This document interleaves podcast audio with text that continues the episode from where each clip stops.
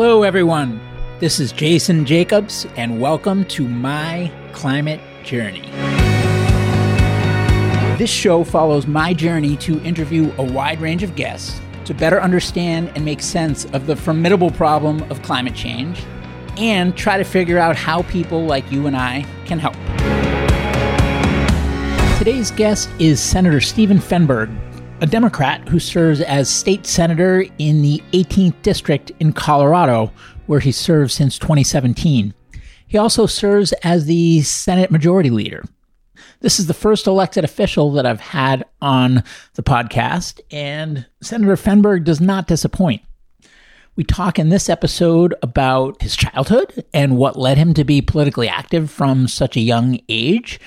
We talk about his college years and the friendships he made and this core group of people that ultimately started New Era Colorado, which is a leading voice for young people in Colorado politics and one of the most effective youth civic engagement organizations in the country. We talk about what motivated Steve to run for state senate and ultimately to get elected. We talk about how he's found the job so far, what he's been able to accomplish, where he's been spending his time and why, as well as some of the most impactful things that he thinks that they could do in the state to combat climate change looking forwards, but also at the federal level, the role of the federal government, the stakes in the 2020 election, and overall some ideas for how to better tune the machine to help our democracy run smoother in general. Senator Fenberg, welcome to the show. Thanks for having me. Excited to be here this is our second take because we got two minutes in and I forgot to hit record. And it's a bummer because we had such an authentic, unscripted, warm, humorous open. I don't know how we're going to replicate it this well, time. Well, now, now we know each other a little bit. broke the ice. That's true. So it, the episode's only going to be that much better because of those special three minutes. Right. That no one will ever know about. But what we did talk about in that open that didn't record is I was saying how you're the first elected official that is coming on the show. So you're very brave. Uh, and you were saying that actually you've experienced real bravery, but it's not coming on this little dinky podcast. well, I, I, didn't say dinky. I don't think those are my words. But, but, but, uh, yeah, I mean, look, this issue that we are facing is, uh, I think, at the core of it, a political issue and uh, elected officials, policymakers need to be part of this this conversation for solutions because they have to be part of the equation. And I would hope if if there are future politicians or elected officials that are considering coming on the show, I think I think they would quickly realize that they have probably been in more adversarial opposition situations than this one. So I'm excited to be here. I'm excited to be the guinea pig, and hopefully many many more folks follow me after. And it it seems like if there's any guinea pig, guinea pig to talk to from an elected official standpoint, you're kind of a safe place because when I look at into your background prior to the show, I mean, you're not a career elected official. You you kind of came up the ranks looking a lot more like probably a lot of the other guests we've had on the show than your typical politician. Yeah, you know, I, I think about it all the time. I, I sort of straddle two different worlds. I really think of myself as an activist or someone kind of on the outside pushing the people on the inside to do more and to be more bold, um, especially on issues like climate. And you know that's my background. I come from the nonprofit management world and sort of activist world. Um, I, my degree is in environmental policy. That's kind of where my passion has always been from ever since being a, a kid. But now I'm in this weird position where I go to work every day and I put on a suit and I go to the Colorado Capitol and you know I, I play the role of senator and, you know, in some ways, I feel like I'm sort of, I've got one foot in both worlds, but it's actually a place I'm comfortable being. I, I sort of like being the politician person that doesn't take himself too seriously, but also someone that very much is pushing to do big things rather than just create a political career for myself. Uh huh. And I guess two things I'd love to to know more about are so when you were in undergrad, you were very politically active, and so I'd love to know just if you go back in the Wayback Machine, how that came about and when that came about and, and what the first step was that led to that. But then similarly, I mean, you've been very active in terms of climate activism. So I have that whole same set of questions in terms of, you know, how you came to care about that, when you started to care about that, why you started to care about that, and how that manifested as well. So whichever order you want to take it, those are both fascinating topics for me. Yeah. I mean, you know, being in this line of work, people ask me all the time, like, how do you get into this? Like, what made you want to be uh, in politics or whatever. And you know, I, I, don't have a very specific, tangible sort of here was the aha moment. But I guess what I could say is it's just who I've been for my whole life. It, I knocked on my first door for a political candidate at the age of seven. You know, I would go door to door with my mom and volunteer for candidates we cared about. And, you know, I, I think I pretty much grew up with the noise in the background being my mom yelling at the television. um, so it's who I am. It's, it's in my genes. It's in my blood. It's how I was brought up. And I think, you know, I, I just always had this sense of wanting to make sure my life was committed to creating justice and moving in, in what I see as a, a better direction for the world. And it's kind of one of those things that you can never solve. You can never get to a place that's that's perfect. You can never create a society that doesn't need to improve more, but you can dedicate your life striving towards that. And I think at just a young age, that's that's just what I knew I wanted to do. When I came to college, is it's really so. I, I'm originally from Ohio, from Dayton, Ohio, and to be honest, it, there wasn't sort of that culture or that environment for me to to really be who I wanted to be in the, the work I wanted to do. Then I came out to Colorado. I spent a bunch of summers out here backpacking, sort of just like falling in love with the the state. Can you just touch for a minute? So, what was it about Ohio that made those opportunities not not exist? Well, have you been to Ohio? Uh, no, I'm just I, kidding. I, I, I think I, I, I, I did a layover there on an airplane, if that uh, counts. Yeah, right. um, well, you've probably seen it then. No, I'm just kidding. I, I, mean, Ohio has a special place in my heart. Obviously, it was a great place to grow up. Yeah, I actually think Ohio is an incredibly interesting place because it, it is one of the states that really, I mean, the cities in Ohio built America in the way that we know America today. NCR was based in Dayton. The Mead Corporation, General Motors had a, a major plant there. You know, the Wright brothers are from there. It is a place of innovation and a place that I think in a lot of ways had this incredibly important uh, set of people and innovations that charted the course of American history. But now, when you go there, it feels a little, in some areas, it feels a little dead. And I say that with love because it's where I come from and it's in a lot of ways my home still. But, you know, it is kind of in some ways those cities are the epitome of, of a world that has moved on but the city and the physical structures themselves have sort of stayed what they were. And, you know, after the recession hit, the GM plant closed, and then the opioids just came in by the truckload. And frankly, if you go back to Dayton, Ohio now, it is a struggling place that's that's frankly quite sad. And growing up, maybe it wasn't that bad, but but it wasn't a place where it felt like there was a lot of hope in a place where people were working together to create positive change. I think in a lot of ways, people were just trying to get by.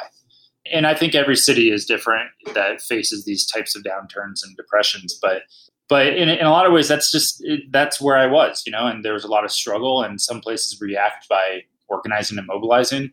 I think generally speaking, where I come from, that that wasn't where people went. But there, there, you know, we could probably talk for days and days about sort of the evolution of a city and its community and how it fights to survive. But you know, when I came out to Colorado, I think in a lot of ways I saw the the complete opposite, where I, I saw people that were active. I saw um, a natural surrounding that was not only gorgeous and incredibly diverse and different from where I grew up, but something that people respected. And I think in a lot of ways, years ago, people spent the money and had the foresight to preserve and to understand that that is the asset for Colorado, our natural surrounding. And yeah, some of that means natural resources and money, but some of it just means preserving it for the sake of preserving it so future people can enjoy it. And I think it was just a very different culture. And when I came here, I think I, I really just sort of immersed myself in that and wanted, wanted to just eat up everything I possibly could. And so I was involved in a lot of activism, a lot of politics. You know, I kind of just jumped on whatever campaign I could find every single day. I was involved in anti sweatshop work. I was involved in environmental work and climate work and human rights uh, work. I ended up being in the student government, which is as nerdy and dorky as it sounds. And, you know, it, it was a pretty eye opening experience because as a young person, especially one that came from a place where I felt like I didn't have much of a voice, I felt like for the first time in my life, I had a seat at the table and I had some power. And I, and I was able to put together the tools to use that power effectively. And that was a huge learning experience. And when I graduated college, I think I was a little naive and I thought that's just how the rest of the world was going to be from that point on. I sort of found my path and realized that once you're out of college and you're in the so called real world, it's different again. And you no longer really have a seat at the table as a young person. You were sort of expected just to get a job and fall in line and sort of be follow that path and be that part of society. And so, you know, I wasn't satisfied with that. And, and so I created an organization with some of my other friends in college that basically meant to be a vehicle for young people to have that seat at the table to shape uh, their communities and to shape the state that they're inheriting. And that organization is called New Era Colorado. And I started it with, you know, my good friend Joe Neguse, who's now a congressman, uh, my friend Leslie Herod, who's now in the House of Representatives in Colorado uh, with me in the legislature, and my other friend Lisa Kaufmann, who is the chief of staff to the governor here in Colorado now. So the four of us were college friends. We wanted to do some big things. We started this organization. I was the executive director for 10 years. And oddly enough, we are all still very good friends and we work together just about every single day. And it's been a lot of fun. It's it's been a weird ride, but it's exciting to, to sort of look back at what we've done, how we were just sort of stupid kids for a while, and now we're oddly sort of in charge of things, which is a little bit of a scary thought. but I think also just shows the culture that Colorado has and how it can be welcoming to people that want to jump in and, and be helpful and be part of the solution. And can you talk a bit about the work that that organization did and does? Yeah, so New Era started, as I said, it's really meant to be a vehicle for young people to be involved in state level politics. So we did all kinds of things. I mean, we made tons of mistakes, right? We, did, we didn't know what the hell we were doing. We were, we were starting a nonprofit entity and had never really started anything before in our life. So we made a ton of mistakes, but we learned a ton real fast and we were scrappy and we sort of you know treated it as a startup but it was a nonprofit with a mission. And our goal was to make sure young people were a, a, very serious voting bloc and that their issues and the values and the things they care about were at the forefront of colorado politics. So we registered voters we engaged them we turned them out to vote we educated them on what they were voting on. We've uh, to date registered hundreds of thousands of young people to vote in colorado so i think very easily one could say it, it has shaped uh, Colorado's political landscape over the last decade or so. And I think it had a very big impact on elections, whether uh, candidate electoral elections or issue based elections like ballot measures and things like that. So it's had a huge impact. It's it's the largest state young voter mobilization uh, organization in the country now. I left obviously a few years ago, but it's kind of grown and it's bigger than ever and it's super successful right now and and really is sort of like the core of how I really truly understood you know the halls of power and how change can happen. One campaign that I read about that it'd be great if you could touch on, and that's around the the video and the Xcel Energy uh, stuff. But then, I guess secondarily, if there's any other work or, or campaigns that you did that are illustrative of the things you're most proud of during your time there, it'd be great for you to touch on those as well. Yeah, so we had this campaign that we just sort of stumbled upon in a way. Um, the the city of Boulder, you know, it's a progressive city. People think of it as a place that's that's kind of a hotbed of environmental activism and, and thought. Was at this crossroads where their franchise was up, their their contract with the big utility was was up for renewal. And in Colorado, every every state's different. But in Colorado, a city basically has two options. They can re sign with the big monopoly utility, and there's only one, it's Xcel Energy here, or they can be a municipal utility and run their, their own electric utility and make all the decisions for themselves. 29 cities have already become electric uh, municipal utilities uh, in Colorado, and there are thousands across the country, including you know Los Angeles but very, very few cities have made that transition in modern times. So in Colorado, most of those happened, you know, in the early 1900s when the, the landscape was just very, very different. And so we're most cities are sort of entrenched in this problem, this situation where they they're only allowed to shop from one uh, vendor, and that's the big utility. That's that's state law. There's no competition, and that utility isn't really allowed to provide one city something different than what they provide the other city. So it's this captured market where no one really has any freedom and, and there isn't any normal consumer choice. So we made the weird, bold, crazy decision to say maybe we should actually be the, one of the first cities in a long time to break off and show how the city has control of its own destiny, what it can do on on the energy and the climate side of things, and and not because we thought Boulder becoming 100% renewable would change the world or solve the climate problem. We're a pretty small town, but because we wanted to be sort of a laboratory to set an example and to learn to be able to export those types of experiences to other cities and other other areas for policymakers to learn from. So we ran this campaign to break off. Obviously, Xcel was not happy about that. They did not want to lose the city of Boulder as a customer. They're, um, I think it's about $30 million a year that they make just off of the city of Boulder, again, which is a pretty small population base. But more importantly, they didn't want this to be a trend. They didn't want this to sort of be the first domino uh, of other cities breaking off. It was a big threat to them. So they spent a lot of money against us. We won uh, just barely. It was sort of a David versus Goliath type of fight we were just you know scrappy young people that were organizing this grassroots campaign versus a very large campaign invested you know by this utility and we barely won we, we put together a, a, a campaign video just sort of like you know with some friends it went viral we became this sort of like moment in time where a lot of people around the country were watching us and watching our success and rooting for us and donating to us and, and just helping where they could. We had people literally coming in from around the country to volunteer uh, in the last couple of weeks of the election. And so we we pulled it off. It's been uh, something that after we won, we've had many ups and downs.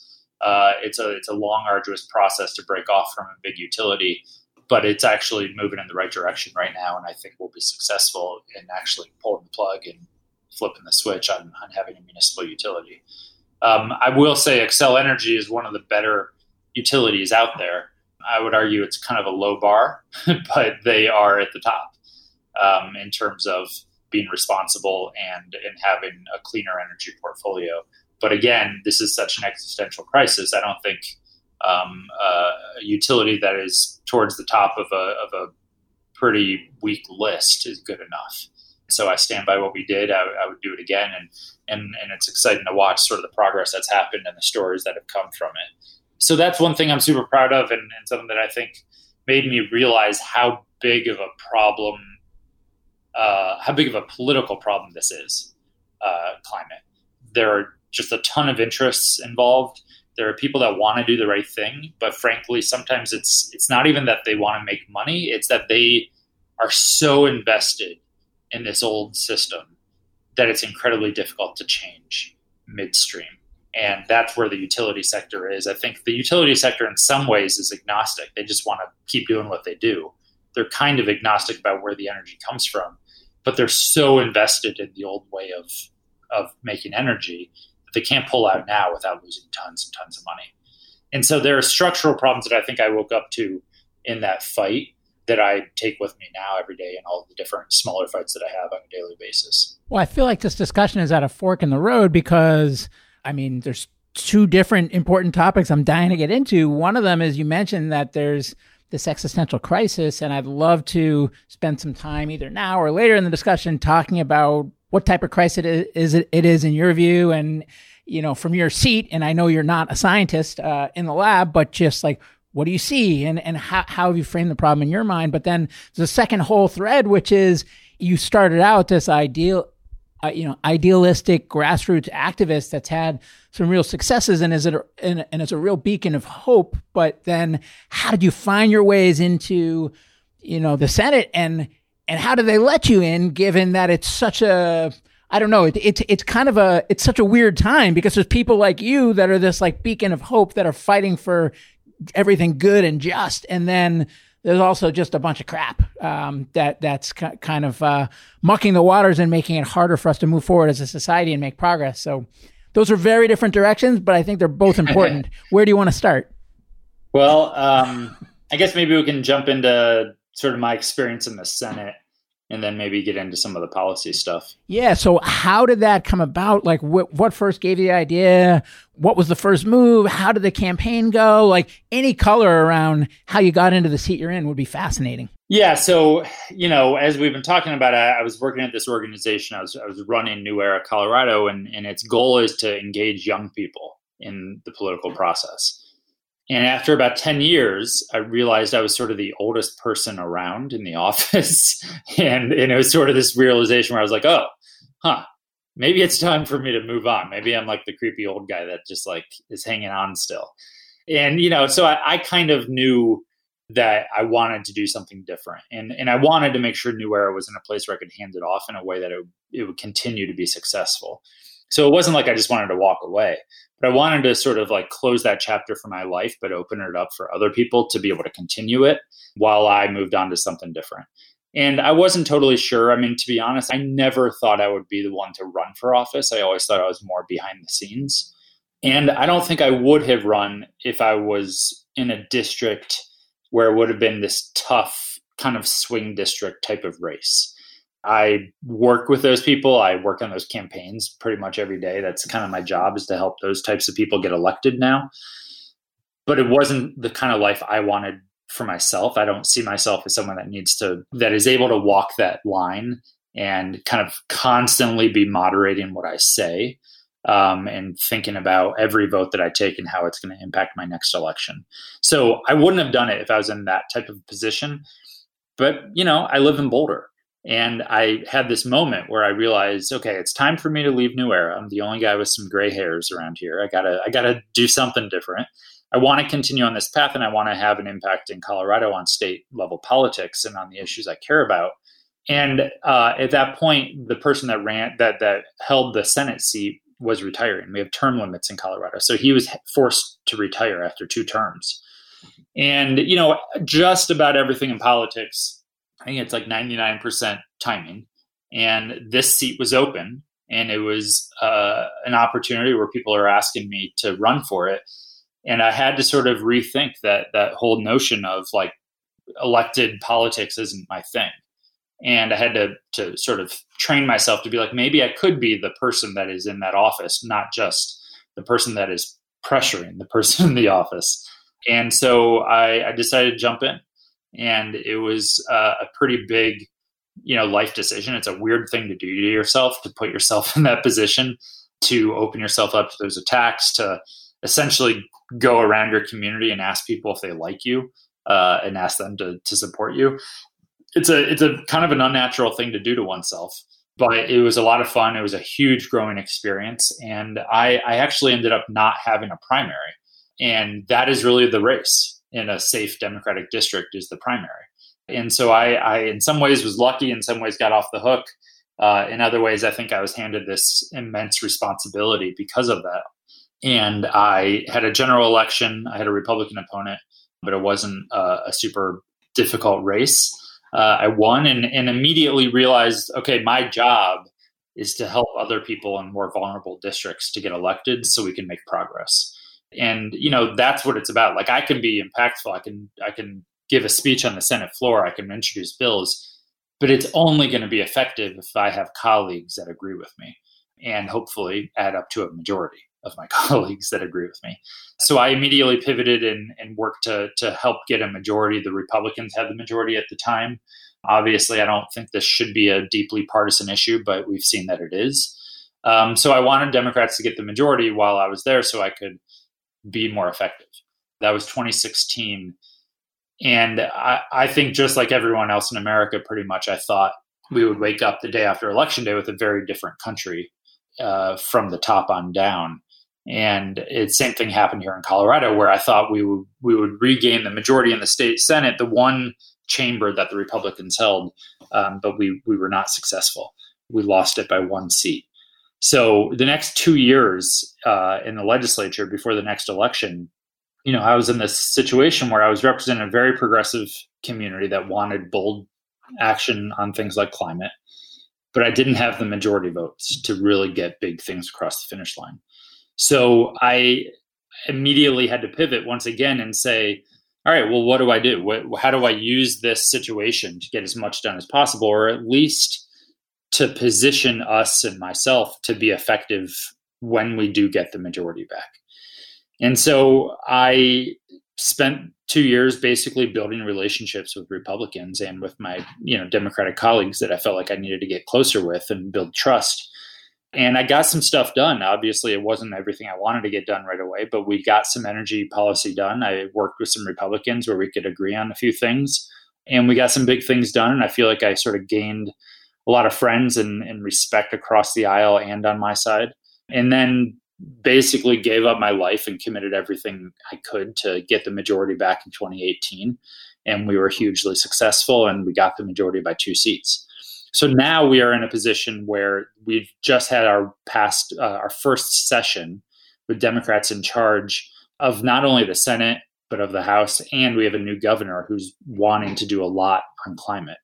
And so we have a trifecta of essentially of a pro climate majority, and we want to use every minute we've got while we're in that uh, position to move the ball forward significantly.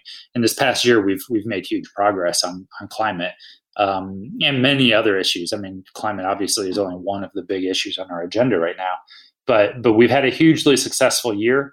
We are uh, just about to go into our second session of this majority, and there's a whole lot more to get done. So we're looking forward to getting back at it. Well, I have a lot of questions about that, but maybe we can switch gears temporarily and just talk a bit about the nature of the the existential crisis that you mentioned about climate. So, from your seat, how do you think about the problem? Well, I mean, in some ways, it's the way I look at the problem is really what we need is bold action at the federal level, but we're not getting that. So um, that means we have to, you know, it, kind of, I guess, a theme here is we need to have a plan B, uh, just about everything. Not everything goes according to plan, and so, if we are not going to tackle this problem at a federal level, and I would say it would be one thing if we're just not tackling it, we're actually moving backwards at a federal level, and that's incredibly damaging. So, if that's going to be the situation, we have to be extra aggressive at the state level in the states where we can be. And I think Colorado needs to be one of those states that's leading the way. And so, really, that's that's where it comes down to: is the federal government's not acting; it falls on the states. Our federal our, our government our country was sort of set up to allow for that right we have these small little laboratories we have 50 laboratories of democracy that are supposed to sort of debate argue create solutions to problems that other laboratories can learn from and develop and sort of tweak to affect their state. Uh, and hopefully we either create a, a movement across the country of those types of solutions and or eventually it goes to the top and the federal government finally gets finally wakes up and gets a backbone and takes on the fight but the last thing we can do is just wait for the next federal election over and over again we have to be doing things on a state level obviously we can't solve this on a state level but we can make a whole lot of progress and change uh, the landscape um, i think pretty fast that that's the other thing about it on a state level you can do things faster than you can at the federal government um, the federal government's obviously just a big, slow moving beast. States are much more nimble. Um, and I think we need to use that to our advantage in these states where we can make progress. And that's what we've been doing in Colorado. And so the way I look at the problem is it is it is our responsibility as a state to take on this fight at this moment in time.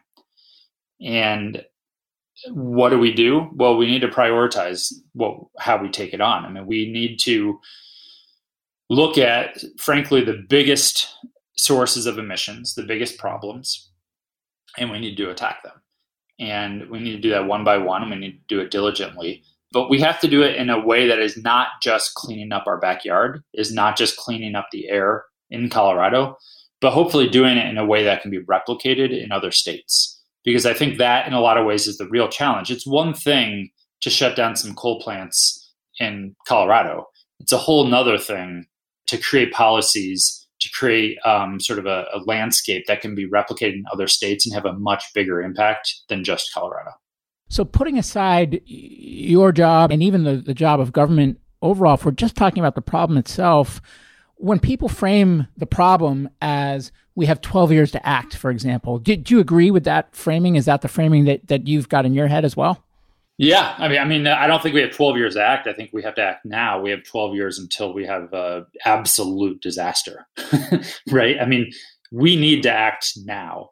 This is absolutely an existential threat. It's a human threat. It's a it's a worldwide threat. It's not just um, something that is impacting impacting us as humans, but it's impacting the entire world, the entire globe. So it is serious. It is something that we have to act fast on. I mean, I mean, it's it, and and it's really difficult and frustrating when so many of us believe this in a fundamental way, but then there are people that don't even believe or acknowledge that it's occurring or some people acknowledge it's occurring but don't think we're the problem and therefore we're not the solution. Do they really believe that or or or is it more is it more just that they they're not comfortable with any of the proposed solutions on the left and therefore they just deny the problem outright as as like a an impulse reaction like defensive?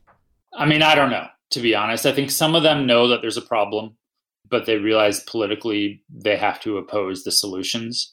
Some of them i think genuinely don't believe there's a problem. Them being uh, Republican elected officials? Yeah, largely. But, you know, I, I don't, you know, in some ways I really would, I prefer to shy to not say like, yeah, Republicans are the problem. But it's real hard these days to, to not say that. I'll, I'll be totally honest. I mean, like, it's from the top on down, there are not very many Republicans willing to take this fight on. And that's a that's a big problem and maybe the problem in moving the ball forward and coming up with solutions that can last. But yeah, I mean, I, have built relationships. I, I, consider many of these these my Republican colleagues friends. Um, they're who I spend just about every day with, right? Um, and I've gotten to know them. I have conversations with them. I, I go out to dinner or get a beer with them. And a lot of them actually don't believe it. They think it is kind of a hoax. Some of them think that it's just scientists run amok and it's group think and they all just like quote each other, but they haven't realized that maybe they're wrong. I don't understand how you can go home at night and truly believe that, but I do think many of them do. And then there are some that know there's a problem, but just don't see any of these solutions as roles that the government should be playing. So, given that it is such a there's so much science involved in terms of understanding the problem and then understanding what levers are going to be highest impact in terms of solution. And I'm not a scientist, you're not a scientist. I make podcasts, but you are actually making policy or proposing policy. And so, where do you and your colleagues turn to for the education on the underlying knowledge that's necessary to know which solutions to be championing? I mean, that's where you just have to lean on the science you have to find trusted sources. In Colorado, we we have, I think, per capita the most climate scientists in the country. So we have a lot of people that care a lot about this issue and really study it and know their things on it. We have the federal labs, NOAA, NREL, NCAR that we can rely on and that do play a role in the policymaking process here. And so that's that's what we got to do. And not only rely on the science, but we have to also look at essentially the math, right? Like if we need to get to X, what do we need to do to get there? And if you look at a, a, a pie chart of where all of our emissions are coming from, you just got to go one by one and you got to start with the biggest chunks of the pie. And I think that's what we've been doing. And, and that's not because the smaller pieces aren't important. It's, you know, if we're in an emergency situation, which I think we are, you have to treat it like an emergency room and you have to triage and you have to say, well, the guy with the bloody nose can hang out for a while because meanwhile, we've got a gunshot wound over here and we got to fix that. And the gunshot wound is our electric supply. It's our it's our coal plants and and things like that. And once we get those under control, once we get that person stabilized, we have to move on to the smaller fights that are in a whole just as important, if not more important, but will take longer and will be more uh, frustrating to solve one by one. So we have to start with the big pieces. It's like, you know, Willie Sutton asked was asked why he robs banks and his answer was that's where the money is. We have to go after coal plants. Why? Because that's where the carbon emissions are, are greatest. And then we have to move on down the line until we get to individuals' cars uh, and people's homes and and how they're heating their homes and things like that. In the mix, probably somewhere in there in the middle is is uh, things like oil and gas. As an industry, it emits huge uh, amounts of emissions in Colorado, but it's harder to tackle. And they are literally hundreds of thousands of wells in Colorado, and we need to go after each and every one of them. But it's much easier to start with the five coal plants rather than the hundreds of thousands of wells. And, and that doesn't mean you can only do one thing at a time, but it does mean you have to sort of treat it like an emergency and prioritize things and make sure we are stopping the bleeding from the major wounds first before we we try to to you know make the perfect the enemy of the good. The tricky thing for me is I think conceptually, of course, we want to reduce emissions, and then conceptually, whether we can or we can't with what we've got, we we want more breakthrough innovations. We need to pursue carbon removal because why wouldn't we, given how far behind we are and how aggressive the timelines are, and how much you know entrenched interests and inertia are inhibiting our ability to make progress. But for example, should you employ carbon capture at point of emission in a coal plant? And the proponents would argue that, of course, you should, because like it or not, we're going to be, you know, burning coal for several decades to come, regardless of how quickly we can divest. And and but the opponents would argue that by doing so, it's essentially giving the uh, you know big oil uh, uh, an excuse to keep right on uh, digging, right? And so in that example, I guess it'd be interesting to hear where you come out, but also that's an example of where there's gray area and the decision's not obvious and it really requires a level of technical analysis that I know I'm not equipped to do. So I'm just interested in if there's if there's so many scientists in Colorado, is the is that knowledge transfer occurring? Are there formal vessels for that? And is there anything we could be doing structurally to help arm you guys so that you feel more empowered to know where to put your weight behind from a policy standpoint? Yeah, we should not do policies that slightly improve things but perpetuate the core of the problem. We, we I, I think it would be a mistake to focus primarily on those types of approaches. That doesn't mean we shouldn't do things that incrementally improve the problem. I think we just need to make sure we're not doing more damage than good if we put in some new policy about carbon capture, but it allows coal plants to operate for the next hundred years. Because then, you know, I mean, this is a problem where small improvements basically is the same as failure if we know we need to get to a certain point uh, in terms of emissions, uh, or else we have basically disastrous situations.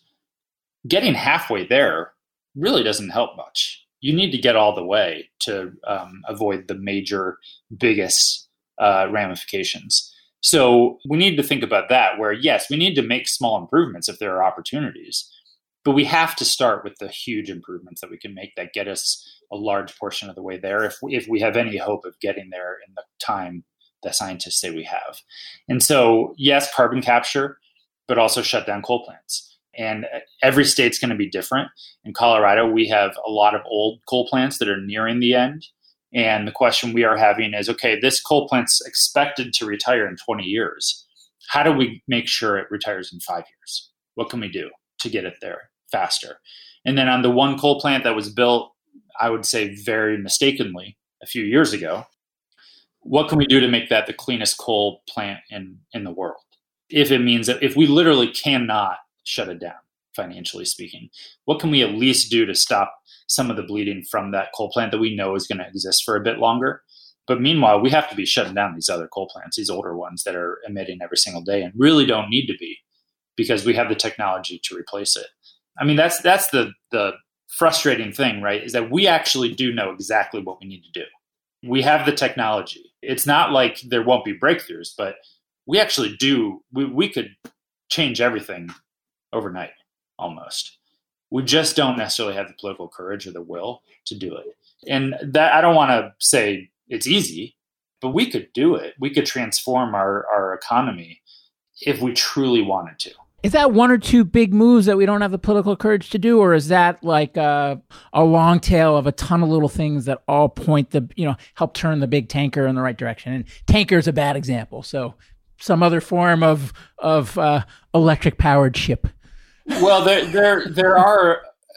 I think it's it's both. I mean, there, there are a couple of big decisions we don't necessarily have the political courage to do that that we could like do. What? Like what? Well, I mean, like literally, we could say we are changing the uh, power supply.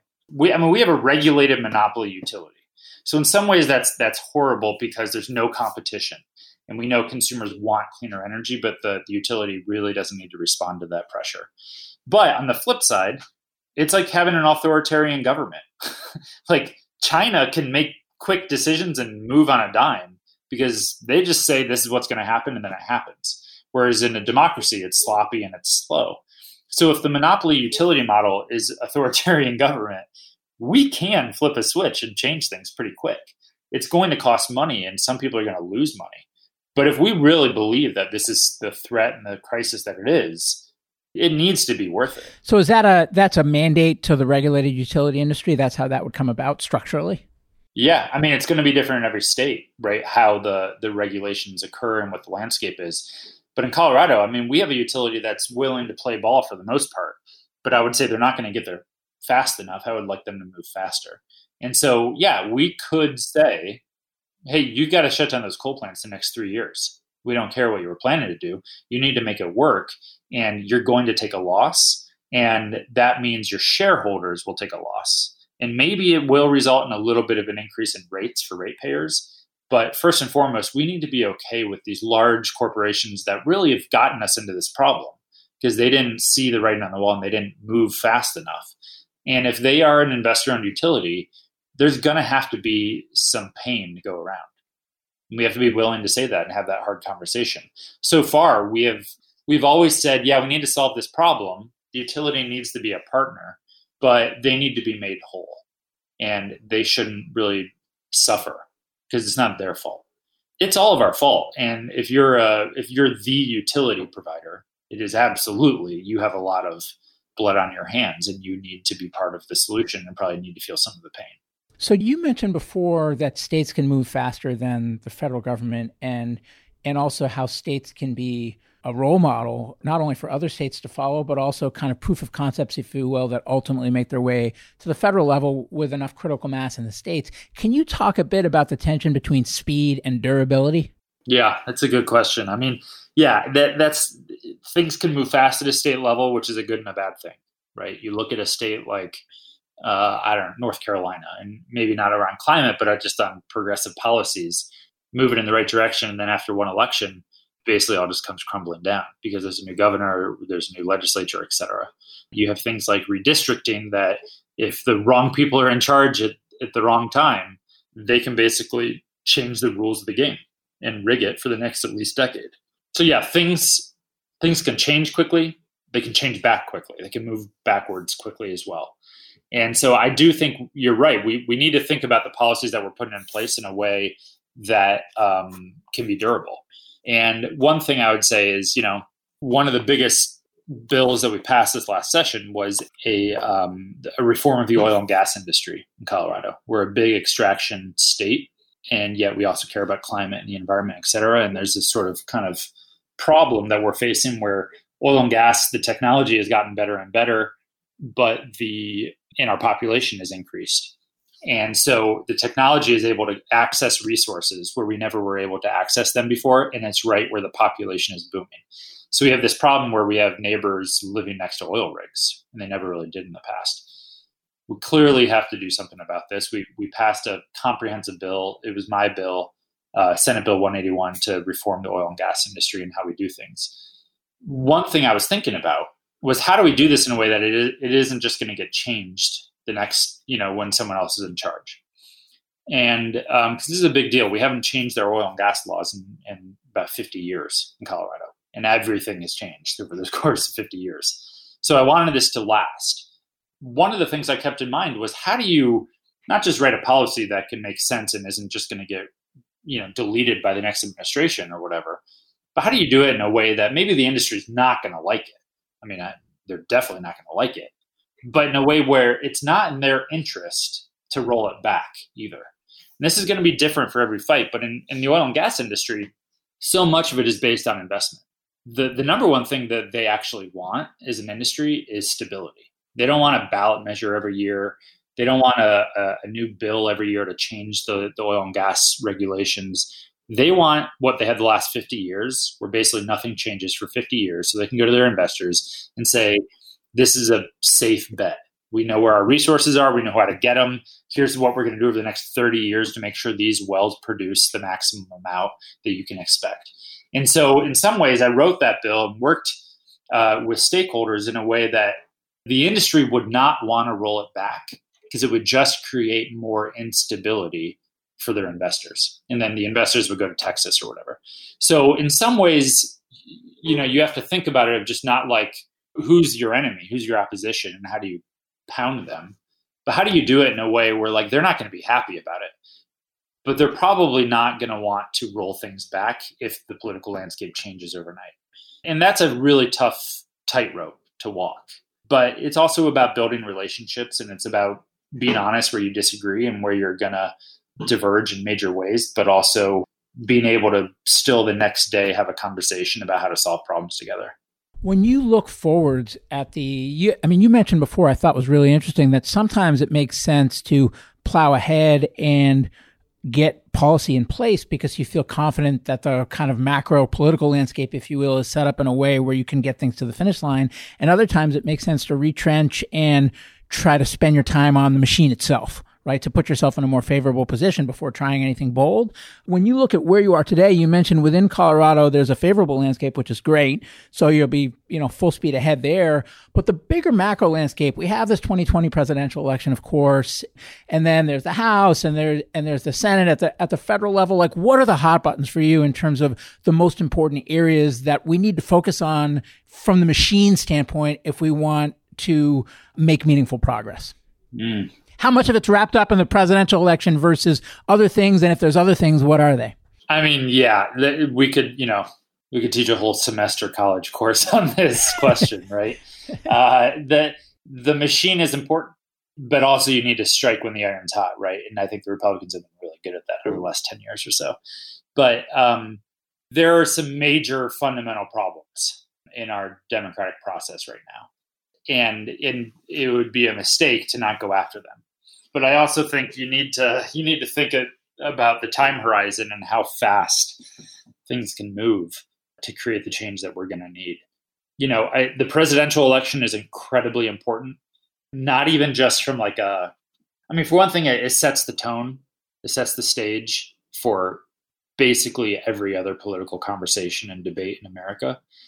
But there is so much happening at a regulatory level that people just don't even know about that is disastrous and and that has to do with you know the other day Trump is rescinding the waiver for California for having their own uh, emission standards for cars, which actually impacts Colorado because we adopted the same standards.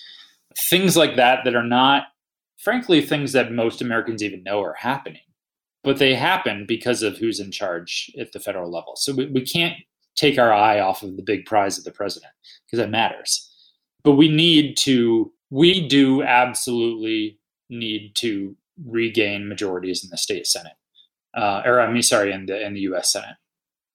And i would say that's that's a machinery question.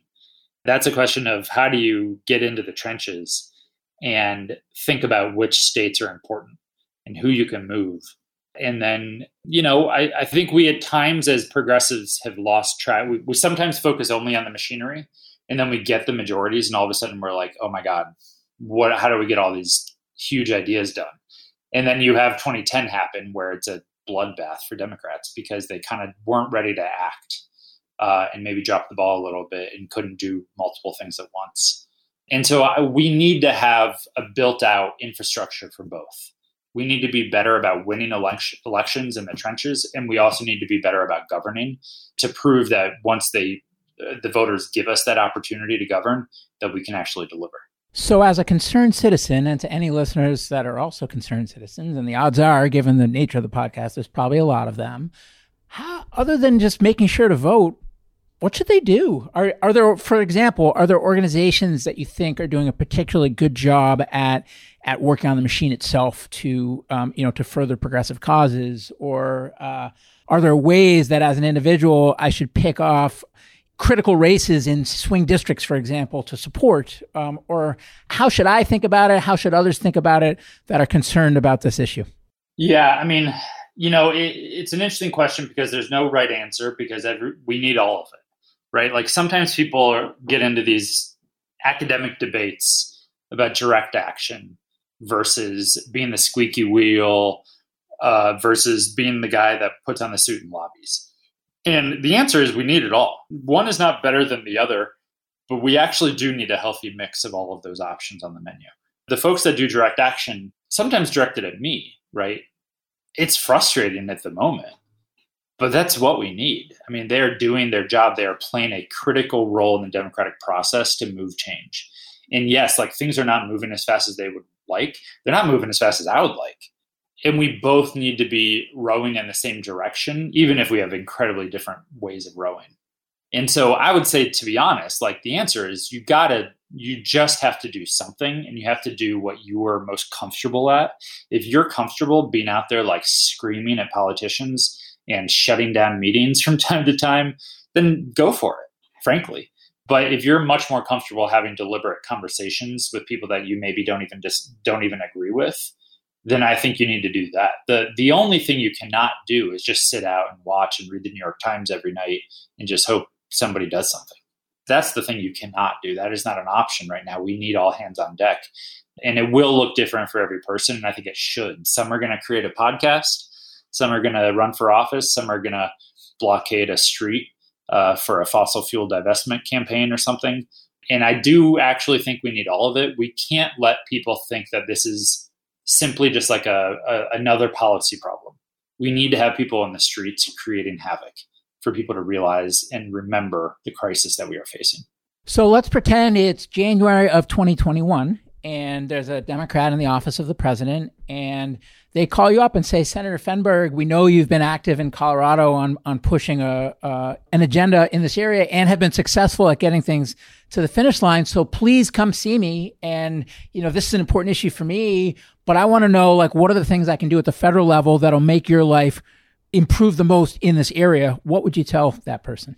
What would I like the the president or the yeah, administration? Yeah, the new president, the incoming president who said yep. who turns to you for advice on what they can do at the federal level to support you in your efforts in Colorado to clean up our act as a planet. Well, I would say, Madam President, um, I love uh, I, I, love the fact that you're in the White House and ready to do bold bold change. And uh, what I would say is there are several options. I mean, I mean, I think we need to relook at some of the failed efforts from from 2009 that got started but never got across the finish line in Congress. You know, I think we need to think about a, a national carbon tax and uh, maybe a cap and trade system, maybe, one or the other, maybe both. But I think a carbon tax is absolutely something that we should be looking at and probably needs to happen at a federal level. And I think we, um, I think having emission reduction standards as a country, not just state by state, not just uh, one sector or another, but actually having enforceable goals that the EPA or other uh, agencies can enforce. We have air quality standards. A lot of places aren't meeting them, including Colorado. Denver does not meet the EPA air quality standards. That's a shame. So we should enforce what we already have on the books. But I think we need to have not just air quality standards, we need to have emission reduction goals that are enforceable by law. We need to actually say this is where we want to be by such and such date. And we need every single state to have a plan. And we need to enforce those plans, and there need to be ramifications if you don't accomplish those plans. And, you know, we kind of had that uh, until the 2016 election, and things started falling apart.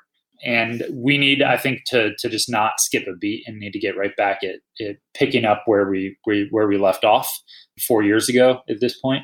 But um, those are some of the big things we need to do immediately. We need to have CAFE standards, emission standards for cars, for vehicles, for power plants. We need to take aggressive action at a federal level and empower the states to do it and make sure that they are not getting waivers left and right uh, for implementing those plans, but that they actually have to accomplish them uh, in a very short time horizon. So one one final thread I wanted to talk to you about, which is just that uh, we've talked a lot in this podcast about the role of government and what's happening at the state level, what's happening at the federal level. Uh, but if you look bigger picture at the climate problem, one thing we haven't talked about is the market and is the role of capitalism overall and whether capitalism in its current form is uh, the right vehicle to carry our economy forward into the next chapter, uh, or if there's any tweaks we need to make to live in more harmony with the natural resources that our civilization and species and all living you know all life forms on this planet are, are, are built upon. So is that a topic you've thought much about? And and if so i'd love to hear how you think about that.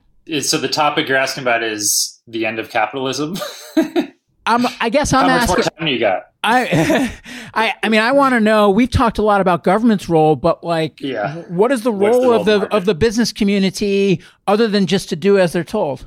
Yeah, I mean, I think that's a it's a good question. I think the market, the business community, innovators absolutely need to be playing a role, but I think the government absolutely has a role to play to encourage that. So yes, there are some things where the government needs to use the, the power of the government and tell some of these sectors what to do, and we need to regulate them, and we need to um, get their emissions under control. I think that is a fundamental role of a government, right? Is to regulate to ensure that everyone is acting in a way that protects, frankly, public health, really, in a lot of ways. So, yes, the government needs to play that regulator role. But the government also can play a role of saying, you know, this is the direction we want to move in. So, what can we do as a government to incentivize the market to go there faster? And there are all kinds of things. I mean, I mean, the government has played a role in in incentives for electric vehicles, and I think that has been uh, enormously helpful. It doesn't mean the government is saying everyone all of a sudden now overnight has to only create electric vehicles, but there was something that the government did that created a, a jumpstart for that industry.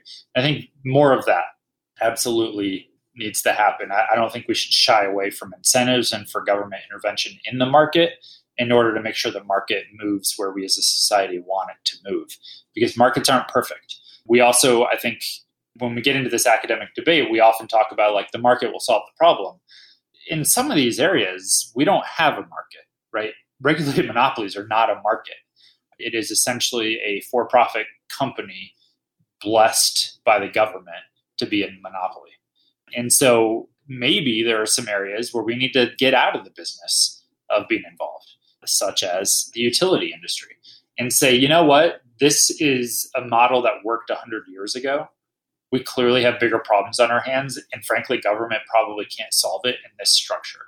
And so, yeah, I think we probably do need to break up monopoly utilities and say the market needs to go to town and compete. And we are in a place where we think consumers actually want cleaner energy, not just because it's clean, but also it's cheaper. You know, per kilowatt hour, it is cheaper. So there are areas where the government's actually in the way because it's not willing to give up these old models.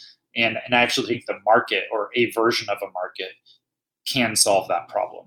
And we're seeing that in some states and not in others. Well, you mentioned that clean energy is cheaper, which brings up an interesting thorny topic, which is that if you look at the emissions of, let's say, coal or natural gas versus something like nuclear, which is zero emissions, then I think investing in nuclear would help us get off of coal and natural gas much more quickly. Um, at the same time, though, uh, I think critics, you know, one thing they talk a lot about is that nuclear just can't be competitive from a cost standpoint, at least at that at a point in time snapshot today. So is the crisis such that we should put economics aside and do anything and everything to get to zero emissions, whether the math works or not, or should we only invest in things that, where from a market standpoint they they win, other than pricing the externality of of uh, of carbon emission?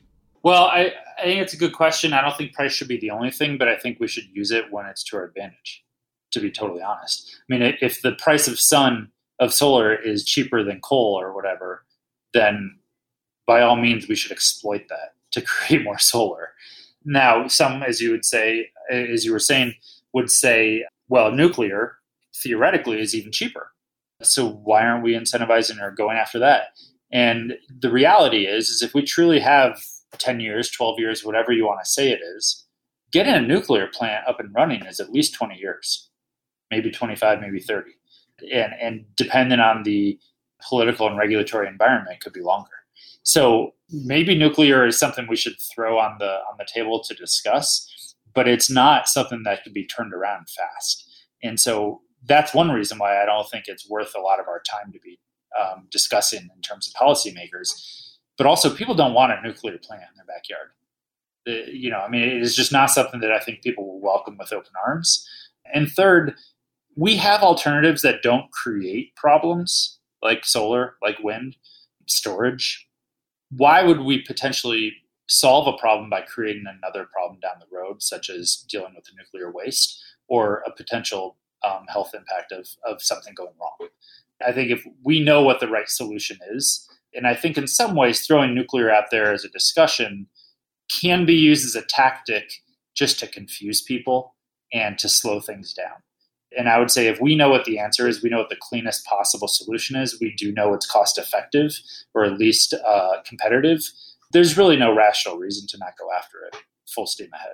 So I guess my last question is I mean obviously climate is only one issue and and people need to look at the full picture when they're figuring out who to vote for in the presidential campaign but there's this whole stack of democratic candidates and I mean all of them are better than what's currently in office but I guess what tips do you have for someone that is coming at it like me from a very climate motivated place where it's not my only issue but I care a lot about it and do believe it's an existential crisis everyone's using the same words or a lot of the same words when they talk about what needs to happen. So what advice do you have for how to how to translate as a regular voter to try to figure out who is going to actually be poised to have the biggest impact, assuming they can take office. And, and, and I guess related to that is the difference between who has the boldest ideas, but also the ability to actually get them into place because if someone has the strongest platform but the weakest execution once they're in office, then it's not going to do us any good either. So I guess how do you think about that trade off and go about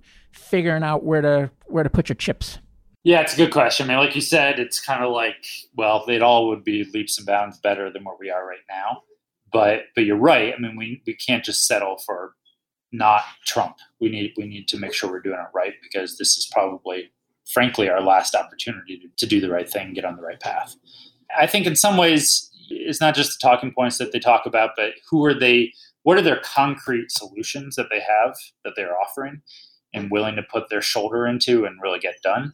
And then also, who are they going to hire to execute?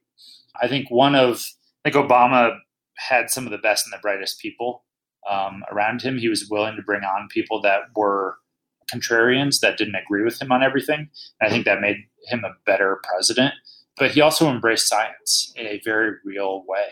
And so who who, you know, ask a candidate or whatever who's going to be their chief person in charge of the climate crisis. And they should have an answer for that. Who's the team that they're going to put together? What are the first things they would do within their their uh, 100 days in office? What are the concrete things they will do, and who's going to execute those plans? My last question is a personal one, which is just that you talked about having gray hair and needing to maybe, you know, move on and find a next adventure that led you to to the state senate. But I mean, from my seat, you're a pretty young guy, and you're obviously you're obviously ambitious. And so, when you look at the future, I guess, like you know, where where do you uh, hope to have your biggest impact long term over the you know the the long arc mm-hmm. of your career? Well, yeah, I mean, I'm 35. I'll be 36 soon. Uh, I have a baby on the way. Uh, Congrats. In a couple of months. Very exciting. Yeah, it's exciting and um, incredibly scary. but um, nothing changes. You know, Don't worry about it. yeah, yeah, yeah. Right. After we just talked about doom and gloom for an hour. Um, you know, I, I, don't know where I go next. I'm actually still in my first term, so I, I I'm up for reelection in 28 or 2020, and could do another four years after that through 2024. Um, I'm planning to run for reelection, but we'll see, right? I mean, like, as I said before, politics is almost 100% timing. And um, if an opportunity arises where I think I can have a bigger impact, um, I'll take it in a heartbeat. That's not to say I don't love what I'm doing, but I don't see my, my job as advancing my own political career or myself or my image. Um, I never wanted to be an elected official. Sometimes I'm pretty uncomfortable doing it, or still. And so I'm not, you know, ruling out running for office again uh, in the future, but it's not my plan. I'm not making votes, and I never want to be someone who goes to the legislature every day and looks about looks through the lens of how is this vote going to help me in my run for Congress. I think that is what's wrong with politics in a lot of ways, and so I don't want to do that. I mean, my role is in a lot of ways is I'm, I'm an activist, and I'm, I try to create as much change as I can on the issues I care about, and that may be running for office again, but it may not be, and, and I'm definitely not in this to be a politician for the rest of my life. My wife absolutely doesn't want me to do that. So uh, eventually uh, I won't have a choice. But um, I want to do what I, what I can do to, to create the most change. That could be running for office. It could be staying in the state legislature for another several years. Uh, it could be working in a cabinet or uh, an organization. And so I, I, you know, in some ways it's scary because I have no idea what the hell comes next. Uh, in another way, it's incredibly exciting, and I and I, I kind of like the idea of being a free agent and just seeing what opportunities come my way. And for anyone listening that just wants to see, that that uh, that resonates with uh, with how you think about things and and your you know how, how you're going about things in office and wants to see more candidates cut out of your cloth representing them wherever they are in the country, how do we make that happen? How do we make? Uh, how do we get more? We get more people? How do we get more people that are cut out of your type of yeah. cloth uh, into elected seats in whatever capacity? Well, I think for some of you, it means you should run for office. A lot of people don't think of themselves as someone who ever would do that. I didn't. Um, and it doesn't mean you have to run for state legislature. You can run for a city council or a county commission seat or something like that. But um, I think more importantly, it's also not about, not everyone should run for office, but everybody probably knows someone that should and I think you know sometimes when when election season is is around the corner, it's good to sort of do an inventory of who's in your life. And and a lot of times people won't ever run for office just because they want to run for office, but somebody needs to ask them to do it. And I think that's true for people of color. I think it's true for underrepresented groups, for women. Sometimes they need to be asked and sort of pushed into it a little bit. But I think it's true for everybody. And so if there's somebody in your life, there's someone you know, a scientist or someone who's just has a good head on their shoulders and has the right heart in the right direction, maybe you should ask them if they want to run for office. And they're probably going to say, hell no. but maybe then you get somebody else to ask them also, and you sort of put the pressure on and get them to realize that they could be a leader, even if they're not the best public speaker, even if they're not necessarily an expert. Those are the types of people sometimes that I think make the best elected officials they're not the people that will always go on to run for Congress and then maybe run for president. But we don't need more of those people. That's for sure. Uh, we have plenty of those types of politicians. We need people that are just simply doing it for the right reason. There are people that, you know, the old saying is that run for office to be somebody, and then there are people that do it to do something. And we need pe- more people that are wanting to do something. And I think that means people from all walks of life need to, to get in there. And then when they do get in there, you need to support them um, you need to dig deep and write them a check. You need to host a house party. You need to reach out to them. And if you're a scientist, offer to be their science advisor.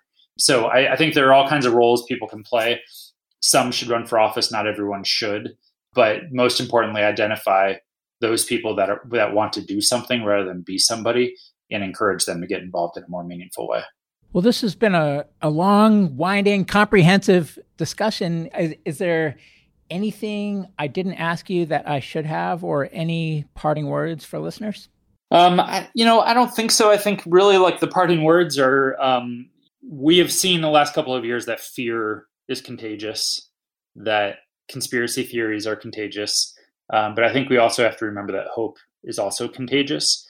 And, you know, there's only one clear way that we are guaranteed to fail, and that is if we give up hope and maybe the odds are against us even i'll be honest but i think if you have hope and you and you and you dig in i think there's a real chance that we can solve this and, and come out ahead. But the only way to do it is if we work together and actually keep that hope alive and look for solutions. So the last thing people should be doing is giving up their hope and giving into the fear that's out there right now well, Senator Fenberg, thank you so much for coming on the show, and thank you so much for working so hard to represent our interests as well. I, am really inspired by the work you're doing and by your outlook. And personally, I, I hope that there's more elected officials like you that are representing us in whatever capacity. So uh, I found this discussion really great. Well, thank you. I appreciate that. And thanks for having me. Hey, everyone. Jason here. Thanks again for joining me on my climate journey. If you'd like to learn more about the journey, you can visit us at myclimatejourney.co. Note that is .co, not .com. Someday we'll get the .com, but right now, .co. You can also find me on Twitter at jjacobs22, where I would encourage you to share your feedback on the episode or suggestions for future guests you'd like to hear. And before I let you go, if you enjoyed the show, please share an episode with a friend or consider leaving a review on iTunes. The lawyers made me say that. Thank you.